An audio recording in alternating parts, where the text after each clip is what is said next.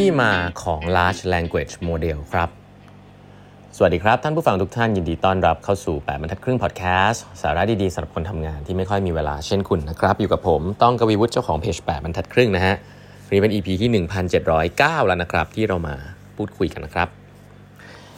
วันนี้นะครับผมจะเล่าต่อนะถึงหนังสือ The Coming Wave นะฮะที่เกี่ยวกับเรื่อง AI แนะนำนะครับ ใครที่สนใจเรื่อง AI เล่มนี้เล่มเดียวพอเลยนะฮะ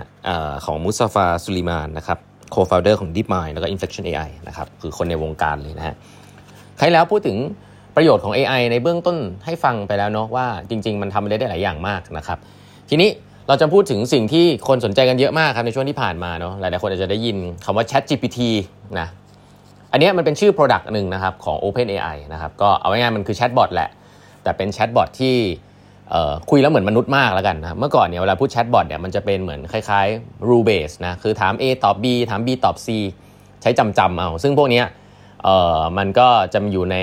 ในพวก Line Dialogflow อะไรเงี้ยนะครับหลังบ้านมันก็จะเป็นอะไรที่ค่อนข้าง simple นะครับทำแชทบอทแบบ rule base นะครับทีนี้ไอแชทบอทที่มันเป็นภาษาคนจริงๆนะถ้าใครได้เล่น Chat GPT จะรู้ว่าเออมันตอบเป็นภาษาคนได้จริงๆนะครับแล้วก็ ช่วงปี 2 ปีที่ผ่านมาเนี่ยมันก็เพราะว่าหลังบ้านของไอตัว Chat GPT เนี่ยมันมีโมเดลขนาดใหญ่นะครับโมเดลขนาดใหญ่ที่เราเรียกกันง่ายๆแล้วกันเนาะว่า LLM นะหรือว่า Large Language Model นะครับชื่อมันก็บอกอยู่แล้วเนาะเป็นโมเดลที่เกี่ยวกับภาษาและมีขนาดใหญ่นะตัว L ตัวแรกเนี่ยมีความสำคัญ เพราะว่าเมื่อก่อนเนี่ยมันไม่มีโมเดลขนาดใหญ่ขนาดนี้เนาะแล้วพอมันมีโมเดลขนาดใหญ่ขนาดนี้เนี่ยถามคือมันเกิดขึ้นได้ไงนะครับแน่นอน โมเดลขนาดใหญ่จริงๆก็ทำได้ตั้งนานแล้วแหละ แต่เมื่อโมเดลขนาดใหญ่เนี่ยสิ่งหนึ่งที่มันเกิดขึ้นคือมันจะช้ามากนะครับแต่ว่าด้วยหลาย ๆ เรื่องครับ GPU ที่ดีขึ้นระบบประมวลผลการสื่อสาร การคำนวณที่มันเร็วขึ้นนะครับก็ทำให้ large language model เนี่ยมัน speed มันเริ่มโอเคแล้วแล้วมันก็จะตอบโจทย์นะครับในเรื่องของภาษาคำว่า language เนี่ยน่าสนใจ large language language เนี่ยคือเป็นสิ่งที่ยากมากนะครับในทาง AI เนี่ยจริง ๆ แล้วสามารถคำนวณตัวเลขอะไรได้ นะครับอันนี้ทำได้ตั้งนานแล้วนะเครื่องคิดเลขนะครับคำนวณ prediction ทำกราฟทำอะไรได้หมด แต่ภาษาเนี่ยเป็นสิ่งที่เขาเรียกว่าซับซ้อนนะครับมนุษย์เราเนี่ยมีความสามารถในการพูดภาษาอย่างเงี้ยแบบเราไม่ต้องคิดอะไรเยอะมันก็พ่นพ่นพ่นออกมาเเป็นสิ่งที่ AI ทำยากมากนะครับแต่ปัจจุบันก็ต้องบอกว่าทำสำเร็จไปพอสมควรแล้วแหละที่เราเห็นว่ามันตอบออกมาได้บางทีดีกว่ามนุษย์ตอบอีกนะครับเพราะฉะนั้น เดี๋ยววันนี้จะเล่าที่มาที่ไปของตัว LLM นี้ให้ฟังนะครับว่า เฮ้ยมันเกิดขึ้นได้ไงนะครับต้องบอกอย่างก่อนนะครับว่าไอ้ LLM เนี่ยมันมันมันมีคนคิดที่จะทำตั้งนานแล้วนะฮะนานมากแล้วนะครับ แล้วก็แต่สิ่งหนึ่งนะครับ ซึ่งมันยากมากครับจริงๆแล้วเรื่องของภาษาเนี่ยให้นึกภาพอย่างนี้ฮะว่ามันมีประโยคประโยคหนึ่งนะครับ ประโยคแบบผมพูดประมาณนี้แบบว่า ผมคิดว่าเขาพูดว่า ผมคิดว่าเขาพูดว่าจุดจุดจุด จริง ๆ แล้วสิ่งที่มนุษย์ทำได้ทันทีก็คือ เราก็จะพอจะนึกออกว่า ผมคิดว่าเขาพูดว่าเนี่ยคำว่าเขาเนี่ยจะเป็น keyword เลยเขาเนี่ยหมายถึง he she he ใช่ไหมหมายถึงแบบบุคคลอีกบุคคลหนึ่งเขาพูดว่า x x x ก็ว่าไปนะครับเราก็จะเดาได้ว่า เออคำต่อไปมันคืออะไรจากไอประโยคข้างหน้านะครับ แต่ว่าความยากก็คือเรารู้โดยแบบอัตโนมัติเนาะจากคอนเท็กซ์ของประโยคเนี่ยผมคิดว่าเขาพูดว่า แต่จริงๆคำว่าเขาเนี่ย มันแปลได้หลายอย่างมากเนาะมันไม่ได้แปลได้ว่าแค่คนคนนั้นคนนี้ แต่มันแปลว่าภูเขาก็ได้นะเขาพูดว่าถ้าเป็นภูเขาเนี่ยเราจะรู้สึกเลยประโยชน์ที่มันไม่ make sense ถูกไหมแต่เรารู้โดยที่เราไม่รู้อะว่าทำไมเราถึงรู้ นั่นนะฮะคือสมองคนที่มัน amazing มาก และสิ่งเนี้ยจริง ๆ เป็นปัญหานะครับของโมเดลเกี่ยวกับเรื่องภาษามานานมากนะการที่เราจะการที่ AI มันจะพ่นภาษามนุษย์ออกมาได้เนี่ย หลักๆ คือมันจะต้องรู้ context ของประโยคข้างหน้า แล้วก็เดาคำต่อไปเรื่อยๆ ให้นึกภาพว่ามันมันเอา 6 7คำข้างหน้านะมาประมวลผลแล้วก็บอกว่าคำต่อไปควรจะเป็นอะไร แต่มันมันประมวลผลอย่างเงี้ยไปเรื่อยๆ เพื่อที่จะ generate เป็นภาษาแชทบอทที่เราเห็นขึ้นมาเนี่ยก็เป็นเรื่องที่ยากนะว่ามันจะเดาไอ้ข้างหน้ายังไงนะครับปัญหาเนี้ยในการอ่าน context เหล่านี้ในภาษาของ large language model ที่เขามีมาตั้งนานแล้วเนี่ยเขาเรียกว่า attention นะครับคือ คำว่า attention นี่เป็น keyword เลยนะในวงการเขาก็จะบอกว่ามันเป็นปัญหาที่ อืมตัวโมเดลมันจะมี attention ตรงไหนได้บ้างนะครับปัญหาที่ไปหา attention ที่ถูกต้องนี่แหละนะครับคือสิ่งที่สำคัญนะเพราะฉะนั้นจริงๆแล้วปัญหาเนี้ยมันก็มีมานานมากนะครับแล้วก็มันก็ไม่มีโมเดลที่จะมาตอบโจทย์ให้มันแบบอ่าน context ได้แบบดีอ่าน context ข้างหน้า แล้วก็เพื่อมาพยากรณ์คำต่อไปได้นะครับจนกระทั่งเมื่อปี น่าจะประมาณปี 2017 นะครับ 2017 เนี่ย มีสิ่งหนึ่งนะครับ ซึ่งต้องบอกว่า Google เป็นคนทำออกมาครับเป็น paper นะครับที่พูดถึงเทคนิคที่เรียกว่า transformer นะครับเอาง่ายๆก็คือไม่ต้องไปสนใจเทคนิคนี้มันชื่อชื่อมันมาก transformer ก็คือเทคนิคที่ทำให้มันสามารถจะไปอ่าน context ได้ไม่ได้อ่านแค่เป็นตัวตัว มันไม่ได้อ่านอ่านอ่านตัวเขาตัวเดียวแล้วก็แปลไปข้างหน้า แต่มันอ่านคำว่าเขา มันอ่านคำว่าพูด มันอ่านคำว่าผมนะมันอ่านคำเหล่านี้มันก็นัวนัววนๆแล้วมันก็แปลความออกมาเป็นคำถัดไปได้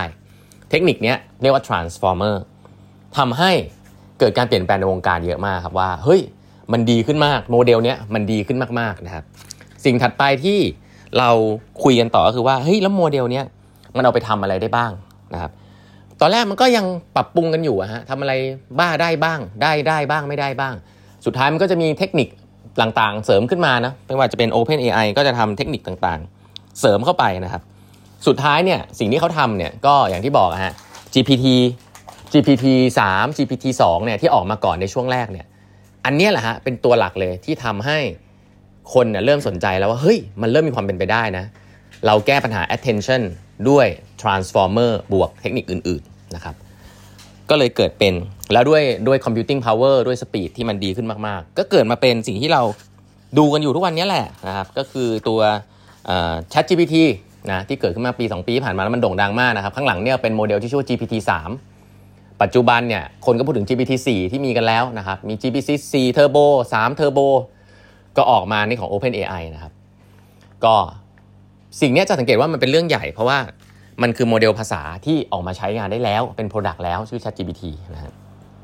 อันนี้ก็คือค่าย Open AI เนาะซึ่งเป็นค่ายที่ หลายท่านจะทราบว่า Microsoft เนี่ยก็ไปลงทุนถึงครึ่งหนึ่งนะครับเอาเอา Azure Cloud ไปให้เขาใช้ เพราะว่าพวกนี้มันใช้ computing power เยอะมากนะก็ค่ายของ OpenAI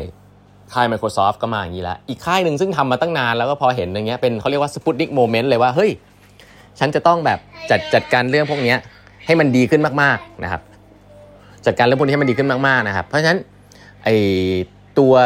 ของ Google ก็เลยปล่อยออกมาแข่งนะครับ ตอนปัจจุบันก็เรียกว่า Google Bard นะฮะ Google Bard เนี่ยเป็นเวอร์ชันของ Public นะครับเป็นเวอร์ชันที่ Public ใช้ได้นะครับถ้าเกิดเทียบเคียงก็คือเป็นเวอร์ชัน ChatGPT OpenAI นะครับแต่จะมีเวอร์ชันของ Enterprise นะฮะที่เรียกว่า Vertex นะครับก็เป็นอีกตัวหนึ่งที่กำลังจะเข้ามาใช้ในใน Enterprise นะครับแล้วก็มีอีกตัวหนึ่งตัวใหม่ที่พูดถึงชื่อว่า Gemini นะครับที่เพิ่งออกมาที่เขาบอกว่าดีมากๆนะครับ เพราะฉะนั้นเห็นว่า2ค่ายนี้ตอนนี้กำลังแข่งกันเรื่องนี้มาก large language model เอาไปทำอะไรได้เยอะมากนะครับ มันไม่ได้เอามาทำได้แค่แชทบอทเนาะ มันทำอะไรได้หลายอย่างมาก ๆนะครับ ใครๆหลายท่านจะทราบดีว่าตอนนี้มันใช้ในการ generate ภาพได้แล้ว ไม่ได้ generate แค่ text นะ generate สร้างภาพได้แล้ว สร้างคอนเทนต์ต่างๆ ให้บรรดาเอ่อ marketing ทั้งหลายนะคนทำคอนเทนต์นี่ก็ลำบากอยู่นะครับ จริงๆ ถ้าใช้เป็นนี่ก็จะเร็วขึ้นมากนะครับ แต่อนาคตจะมาแทนหรือเปล่าไม่แน่ใจนะครับ สามารถที่จะเขียนโค้ด แทน engineer ได้บ้างแล้วนะครับหลาย ๆ ที่เนี่ยผมไปทำงานเกี่ยวกับเหล่านี้หลาย ๆ บริษัทระดับโลกเนี่ยเขาเอามาช่วย engineer เขียนโค้ดแล้วนะครับอ่าแล้วก็ยังมีอีกหลาย ๆ อย่างนะครับที่สามารถทำได้รูปภาพเองโคดิ้งเองเท็กซ์เองนะครับทำ presentation เองนะครับ สามารถจะตอบคำถามหลาย ๆ อย่างได้ช่วย planning อะไรต่าง ๆ ได้ ซึ่งเดี๋ยวพวกนี้เดี๋ยวผมจะมาเล่าให้ฟังนะครับ ว่าประโยชน์ของมันมีอะไรบ้างทำอะไรได้บ้างแล้วปัจจุบันเขาทำอะไรกันอยู่บ้างนะครับในตัว LLM เนี่ยเดี๋ยวจะโฟกัสกับตัวนี้สักนิดนึงนะฮะแล้วก็จะมาบอกว่ามันน่ากลัวยังไง ซึ่งเสียงนี้จะมาพูดเรื่องนี้แหละว่าโอ้โห มันจะน่ากลัวเยอะมากนะครับมันน่ากลัวว่าเราจะควบคุมมันได้จริงหรือเปล่า การ learning ของไอ้โมเดลเหล่านี้มันมันเยอะมากมันรวดเร็วมาก มันเร็วกว่ามนุษย์นะฮะเราจะทำยังไงเดี๋ยวจะเล่าให้ฟังในตอนต่อไปนะครับ วันนี้เวลาหมดแล้วนะครับฝากกด subscribe แบบทักครึ่ง podcast ด้วยนะฮะแล้วเดี๋ยวเราพบกันใหม่พรุ่งนี้ครับ สวัสดีครับ Thank you.